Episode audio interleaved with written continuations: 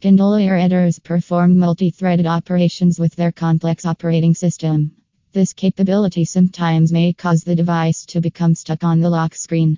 If you are also bothered or feeling agitated about your frozen Kindle Paperwhite and repeatedly asking why won't my Kindle Paperwhite wake up, then there can be a variety of reasons why the Kindle device freezes, just like any other device with a hard drive. Why is your Kindle Paperwhite stuck on lock screen? Analyzing the problem will make the issue easier to understand. The reasons along with their solutions are provided in this guide. The solution may range from a simple reset of the device to the replacement of the battery, screen, or some other hardware part. The few things that you can give a try to get the things at their place and have your Paperwhite working smoothly are: what to do if Kindle Paperwhite stuck on lock screen. Reset the device. A soft reset will result in an effective and working screen.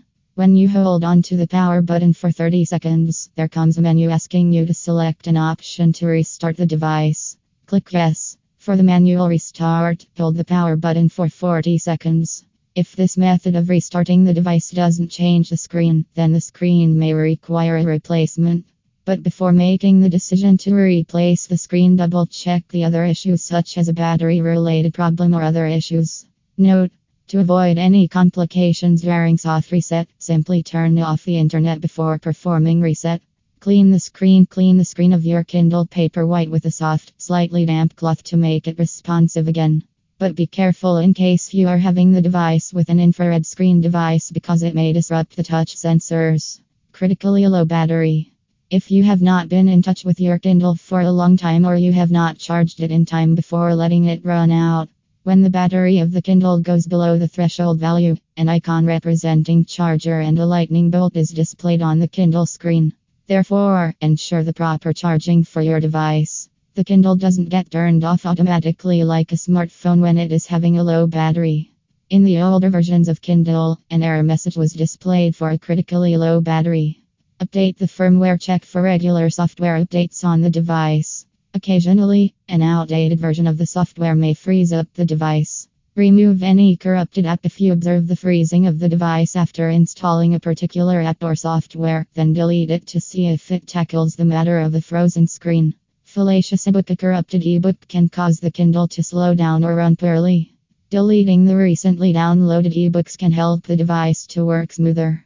Hold on for some time. The Kindle may take time to index the ebooks if you have downloaded a bunch of ebooks at once. Hardware issues. This is the rare case that may be behind the Kindle Paperwhite stuck on the lock screen. The connector connecting the battery to the motherboard may have become loose, or there could be another type of damage that occurred to the motherboard. For repairing such type of damage, visit a mobile repair shop. Overloading of the processor.